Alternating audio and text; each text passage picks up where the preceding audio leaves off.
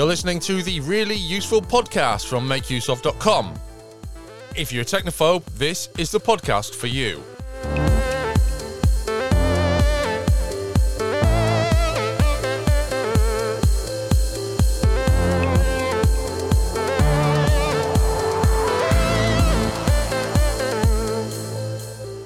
Welcome to the show. My name is Christian Cawley, and I'm joined this week by Gavin Phillips. How are you doing, Gavin?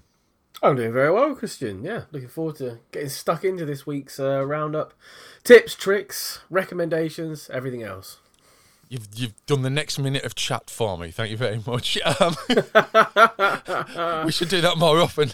Um, so yeah, uh, as Gavin says, that's what we've got in store for you today, and it's a very security and privacy heavy show as well. So if those are things that concern you, or anyone that you know that you could share this with, then uh, obviously do so.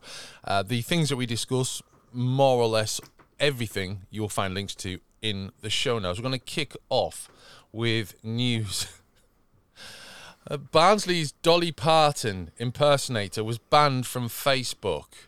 And Facebook obviously has a uh, very um, a, a, good focus on uh, ch- shutting down those kind of um, clone, fake, spoof accounts. But of course, a Dolly Parton tribute act is, while it's an impersonation, it's obviously a legitimate thing because she's an entertainer. Uh, her real name was Adele Adley Foster, and uh, it stopped her from being able to take book- bookings because, like, as with many um, small businesses in particular, uh, they operate through Facebook, and rather than having a website, they rely on a Facebook page. So, um, you know, Dolly Parton's a massive star. And uh, this lady's been uh, performing a Dolly Parton tribute act for nine years. She lost the account without explanation, and then they reversed the ban without explanation as well. It's a funny thing, isn't it, Facebook? And this, um, how with um, a lot of people, I, th- I think we've maybe a slight winding back from that now, but there was a period where, for many people, Facebook was the internet, wasn't there? Oh, absolutely, yes. Um, I'm sure you'll recall, Christian, the uh, Facebook Internet Project that was rolled out, uh, I believe, in India and um, various of the South East Asian com- uh, countries, where Facebook presented a version of the internet that was just Facebook with add-ons, and yeah. for a long while, people uh, in those countries believed uh, that that's exactly what it was. But that sort of detracts from the fact that for many, Facebook, love it or hate it, is a portal for all sorts of things. It is a community tool for many people. And despite its well known and well documented privacy issues, uh, it remains a vital tool for a lot of people. So, I, I suppose the takeaway from this is um, if you have a tribute act, beware Facebook might take your page away from you for some time. Um, on the matter of uh, the lady herself, Dolly Parton has said that she loves tribute acts as they give her more publicity. She's always been a very balanced and uh, insightful lady, Dolly Parton, with very good business sense. How, how could it not give more publicity to the act that it's paying tribute to. Yeah, absolutely. Um, other acts as well. Surely, uh, as long as it's a good act, I guess. uh, not oh, the songs being well. absolutely butchered and then posted online and presented as, look, this is what it shouldn't be like. I think a few months ago I mentioned that I'd seen a Freddie Mercury tribute act, and it was, let's say, unmentionable. So we'll leave it there. Um, WorldCoin, uh, which is a crypto coin that we've mentioned previously, has been suspended in Kenya as thousands of Kenyans queue for free money. This is one where um, you get your eyeball scanned, isn't it? Yeah, so WorldCoin is the sort of latest project of um, Sam Altman, the CEO of OpenAI, of um, ChatGPT fame. Yep. So if yep. you've used ChatGPT, that's the company that runs it.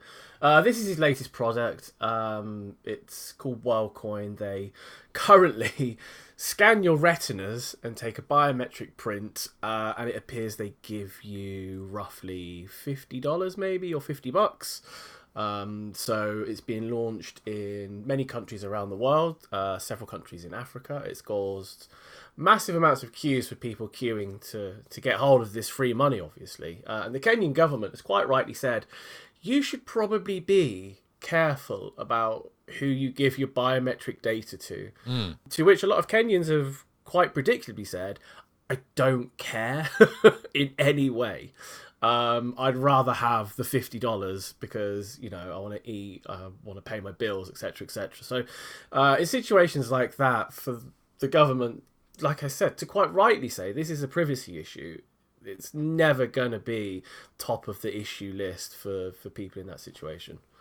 I mean, I don't know too much about Kenyan infrastructure. I imagine it's largely centered around um, cities and major population centers in terms of internet access and uh, data storage. And those are probably the people that are turning up for this because obviously there's no point having cryptocurrency if you don't have anything to store it on, etc. it does. It. I am surprised actually that Kenyan government um, stepped in there. To be honest, there are uh, there are less intrusive options here, aren't there? Really, but yeah, definitely. I think part of the issue as well um, is that with anything biometric, it's all very well and good using it as a security protocol or but once it is breached, and if it is breached, it's not like a password or passcode or anything like that. There's no way to revoke it. You can't change your fingerprint. You can't change your irises. So if that gets out there, then you're done for, and people can actually impersonate you even more than they could with a bank account and a password.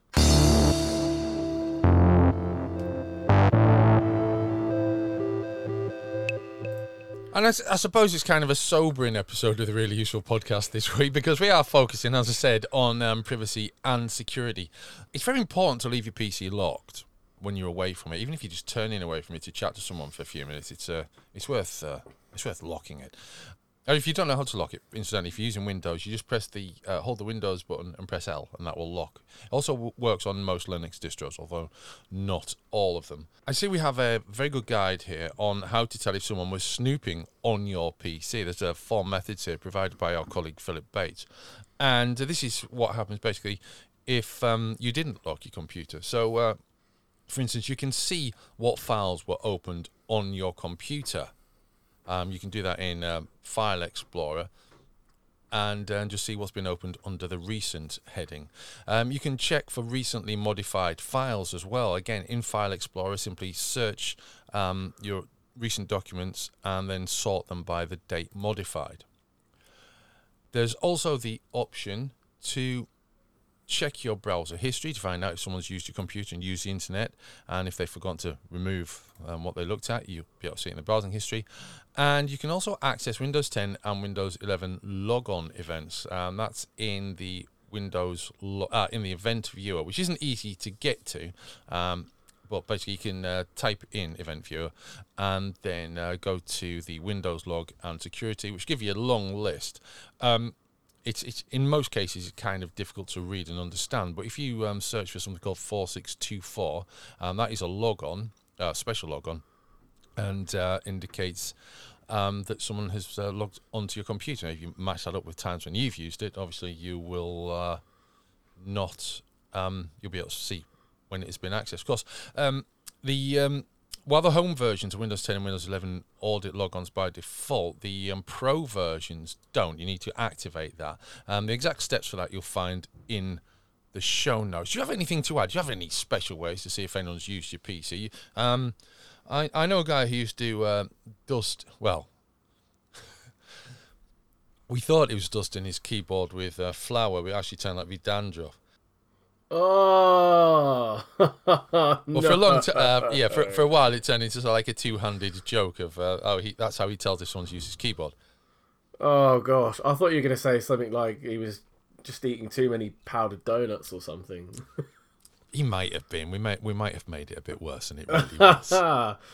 um, I guess it depends where you are as as well. So, for example, if I'm in a coffee shop and I need to nip to the bathroom or whatever, I always lock it, put the screen down as well. Do you um, know? I never leave my laptop when I'm in a coffee shop. I oh, will hold it until I have to go, then pack oh, everything okay. up, go to the toilet on the way out. That's that's a good idea. I think it's normally in ones that I are, are trustworthy. You know, like I go to all the time. If it was one that um I'd never been to before, I probably wouldn't be so uh, so carefree. Mm. Um, yeah, I don't know. I, I, guess there's nothing wrong with leaving something perhaps nearby the keyboard or uh, say on your chair or something. What about the uh, like leaving a hair strategically draped across the uh, keys that's been moved? Do you know what? I used to buy? Oh, I used to be obsessed with the idea of being a spy when I was like eight or nine. Uh huh. And I had this collection of books by um, Usborne Books, which was a big publisher in the UK, and they were all along the lines of how to be a spy. And um, w- w- one of the things was um, see, see if I think I think it's in a, one of the Bond movies. Anyway, um, yeah, put put a hair across um, the bottom of your cupboard door to see if anyone's been in your cupboards. By, Yeah, um, yeah. by licking it and then sticking it on with saliva. But what it doesn't tell you is that the hair doesn't always snap. Sometimes, sometimes it just dries at one end and is no longer adhered to the other side. So uh, yeah, but hair's a good idea. Yeah, hair's a good idea. Um, of course, another way of um, seeing is um, maybe you know someone's sat at your desk, use your computer, searched your Google, um, searched on Google, and that will be um, transferred then into your Google history, which you can easily access and if you need to delete. Isn't that right, Gavin? That is correct, Christian. Yes. So, um, accessing your Google history uh, and the types of activity it stores is really easy these days. Um, you can do it by going to the My Activity page of your Google account. Uh, I was going to read out the address for that, but that seems a fairly silly activity to do. It's myactivity.google.com forward slash my activity. If you pop that into your address bar, uh, it will take you directly to your Google activity where you'll be able to see basically everything that happens on your Google account, which includes your Google search history, uh, YouTube history, your map history, your location history, and if you use um, an Android device, it will also have your device access and the usage history for that as well. So it all combines it into one big list. Um, wow. yeah, which is quite That is handy, as you, as you can imagine. Yeah. Um, from there, you can delete basically everything you want, uh, and you can also turn off your Google history permanently. Now, that you should note doesn't actually stop Google um, like using your search information. It's not like an instant block to stop Google tracking you around. It will still know what you're doing, basically, but it, you just won't have a history of it anymore. So that's an important thing to note. Another few important things to note are that once it's gone, it can't come back. If you delete it, there's no way of recovering it. Um, if you delete it, newer activity may still be recorded depending on your settings. Um, and if you're not logged in, some Google apps may still track your activity regardless, is what I was previously referencing. Uh, deleting it is quite simply simple though. Once you're on the My Activity page, you head to the Google account management page, uh, select data and privacy from the list you will see on the left. Um, and then you can begin clicking on items. Um, you can delete one activity at a time, which is uh, somewhat painstaking but very useful if there's something you have maybe searched for and don't want it to reappear ever again.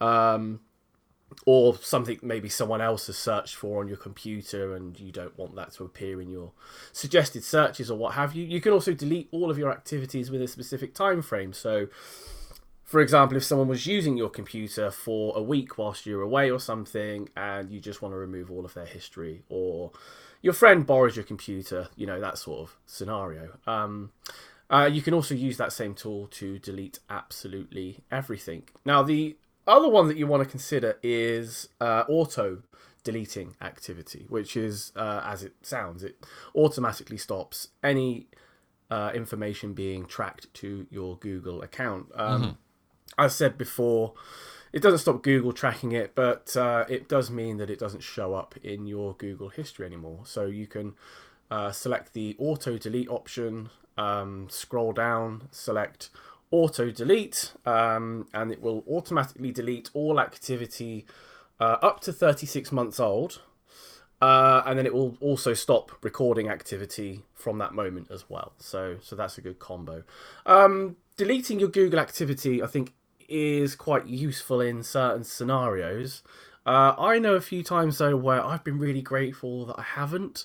Yeah. Where I've had that sort of, ah, what was I thinking of, or oh, I know I typed that search in, but I can't find it again, or or for YouTube as well. Like, oh, what's Yeah, that yeah. video? I really wanted to go and find it. Um, if it wasn't there, then you wouldn't be able to find it again. But have you ever deleted yours, Christian? I may have done a long time ago when it first became accessible to uh, review and delete, but I have found, like you, that it's really useful to uh, to maintain um, for for that exact reason. Uh, things that you've forgotten that you looked at, or, or you f- quite often, it's difficult to remember exactly which device you were searching on. Um, so having having the advantage of having it centrally stored as opposed to having to remember which browser on which phone, laptop, whatever. Um, it's really useful. I found. Yeah. That's uh, that's another really good point, actually. Um, is the using it on different devices? The amount of times I've had um, kids or other family members saying, "Ah, I've lost this bit of information or this tab," and then I can just pull it up and be like, "No, no, here it is. Don't worry." Yeah. Yes, it's very useful indeed. Um, and as long as it remains locked to, um, you know, as, as long as your account remains secure, uh, no one's going to be able to uh, access it. And of course, these days you can use uh, two-factor authentication on your Google account to uh, keep it uh, doubly secure. Um, which is good because there's so much held by a Google account, not least an email account. And there's various ways that uh, emails can be used by scammers as an as a, an attack vector on you yourself. Your email address can be exploited by scammers. Um, we've collated a list of six ways this can happen. I'm going to go through them now. This was uh, compiled by Simon Batt at makeuseof.com. Um, first of all, scammers can impersonate you using your email account. They can crack the passwords on your other accounts via your email account. They can use it to crack email based two factor authentication using your email account. This is um, something I've started doing recently, actually. Is um, and this isn't directly associated with this, but um, I've started deleting two-factor authentication emails. As soon as as soon as I've used them, I've deleted them, just in case my email account ends up being compromised by and a hacker accessing my email account, and then they're able to um, maybe use in order to uh, you know reverse engineer it or do something else with it. Um, they can collect sensitive em uh, information about you from your email account, uh, login information for banks, maybe your employer. Um, they can steal your identity quite literally. So much is associated with email accounts, Facebook accounts, uh, banking accounts, as I've said, um, other um, financial accounts, perhaps even medical records um, and access to uh, healthcare, insurances. Those all sit around an email account. Uh, it's child's play to steal someone's identity based on that. Then you've got things like, I don't know, um, I've already, already mentioned Facebook, uh, things like Ancestry.com. They can find out information about your family as well. It's not good. And then uh, they can learn when you're out as well. That's useful. Find out when you're not at home by the method of uh, checking your emails to see when you're on holiday. Arrange a, uh visit to your property and ransack it.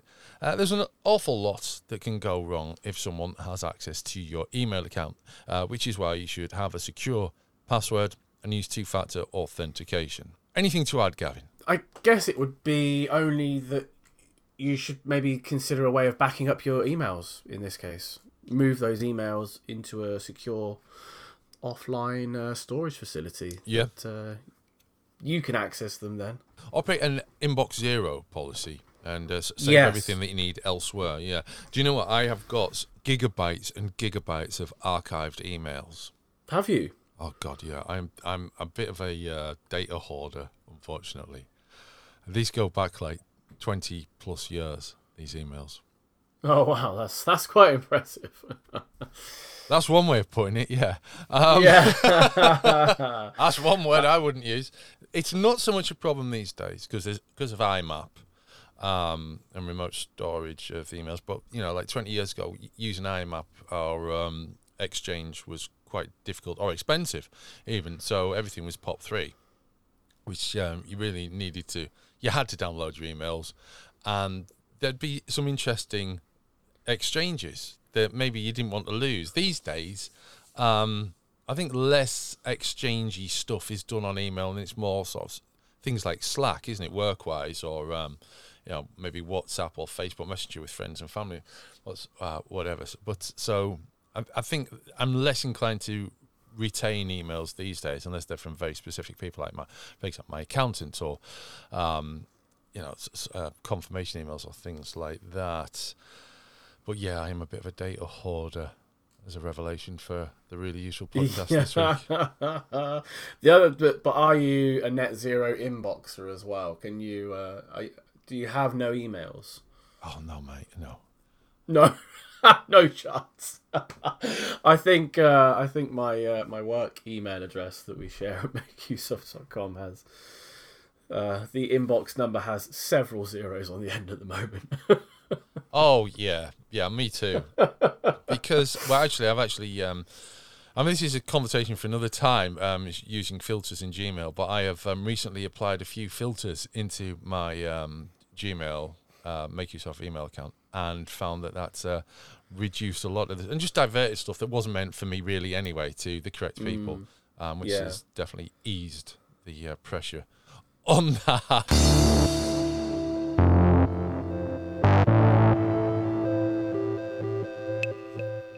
It is recommendations time, that part of the show, in which we share something that we've enjoyed or experienced that uh, you might want to uh, pick up and uh, run with yourself. Uh, do you want to go first this week?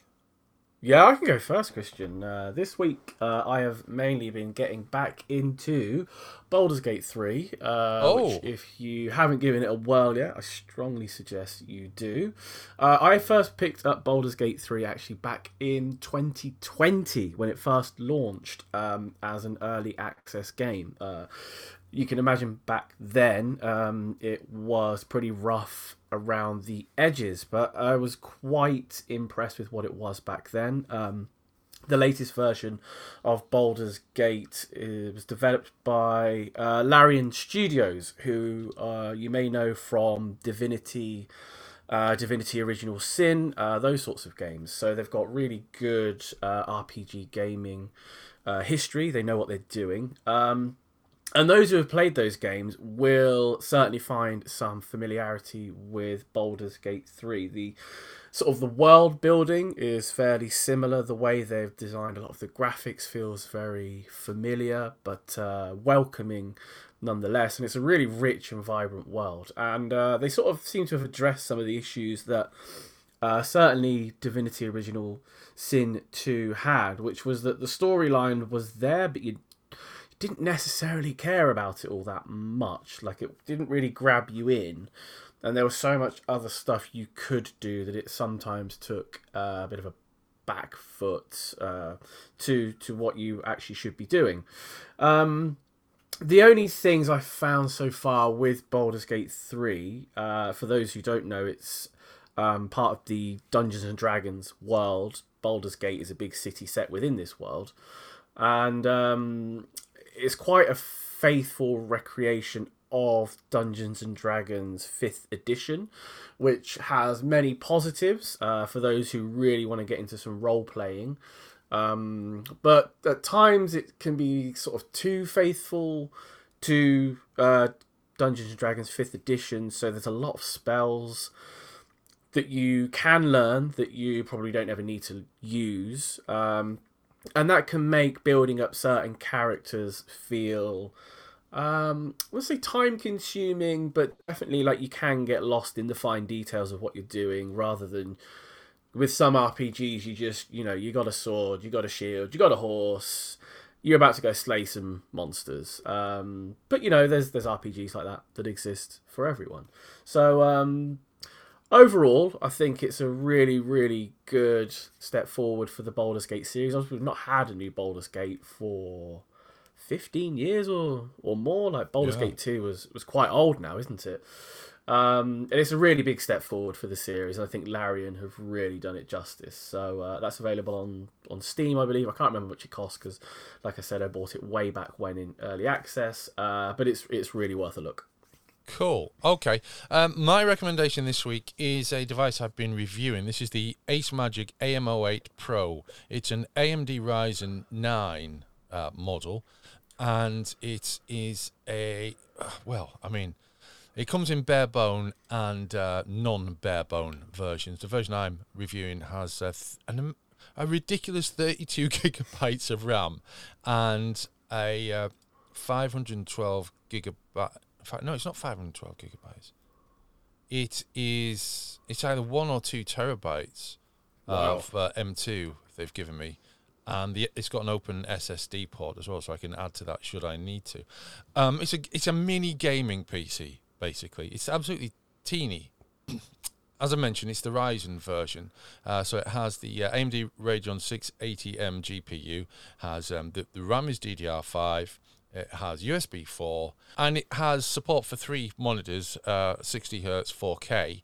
Um, now, um, to tr- tr- test this out, because I'm quite a busy chap, and um, sitting around playing on a gaming PC isn't particularly productive, so I've got I wrote my son in to help me out here. It, we've installed Steam. It It comes with Windows 11 Pro. I'm not particularly impressed, but there you go. That's what's on it. And because it's a review device, I have not yet decided to, um, you know, exercise Windows uh, from it uh, in favour of a Linux OS. But we have installed Steam client on there, hooked up with my Steam account. And Bruce has installed Red Dead Redemption 2. Now, yes, he is too young to play Red Dead Redemption 2, but he's already played it with uh, my supervision, so there's not really much that's going to happen with him playing it on his own. Um, and you know the aim of this was is to um, he has the computer for a few days and he plays out plays a few games, so it works absolutely perfectly. There's no graphical problems whatsoever. Cutscenes work fine. All the standard graphics are good.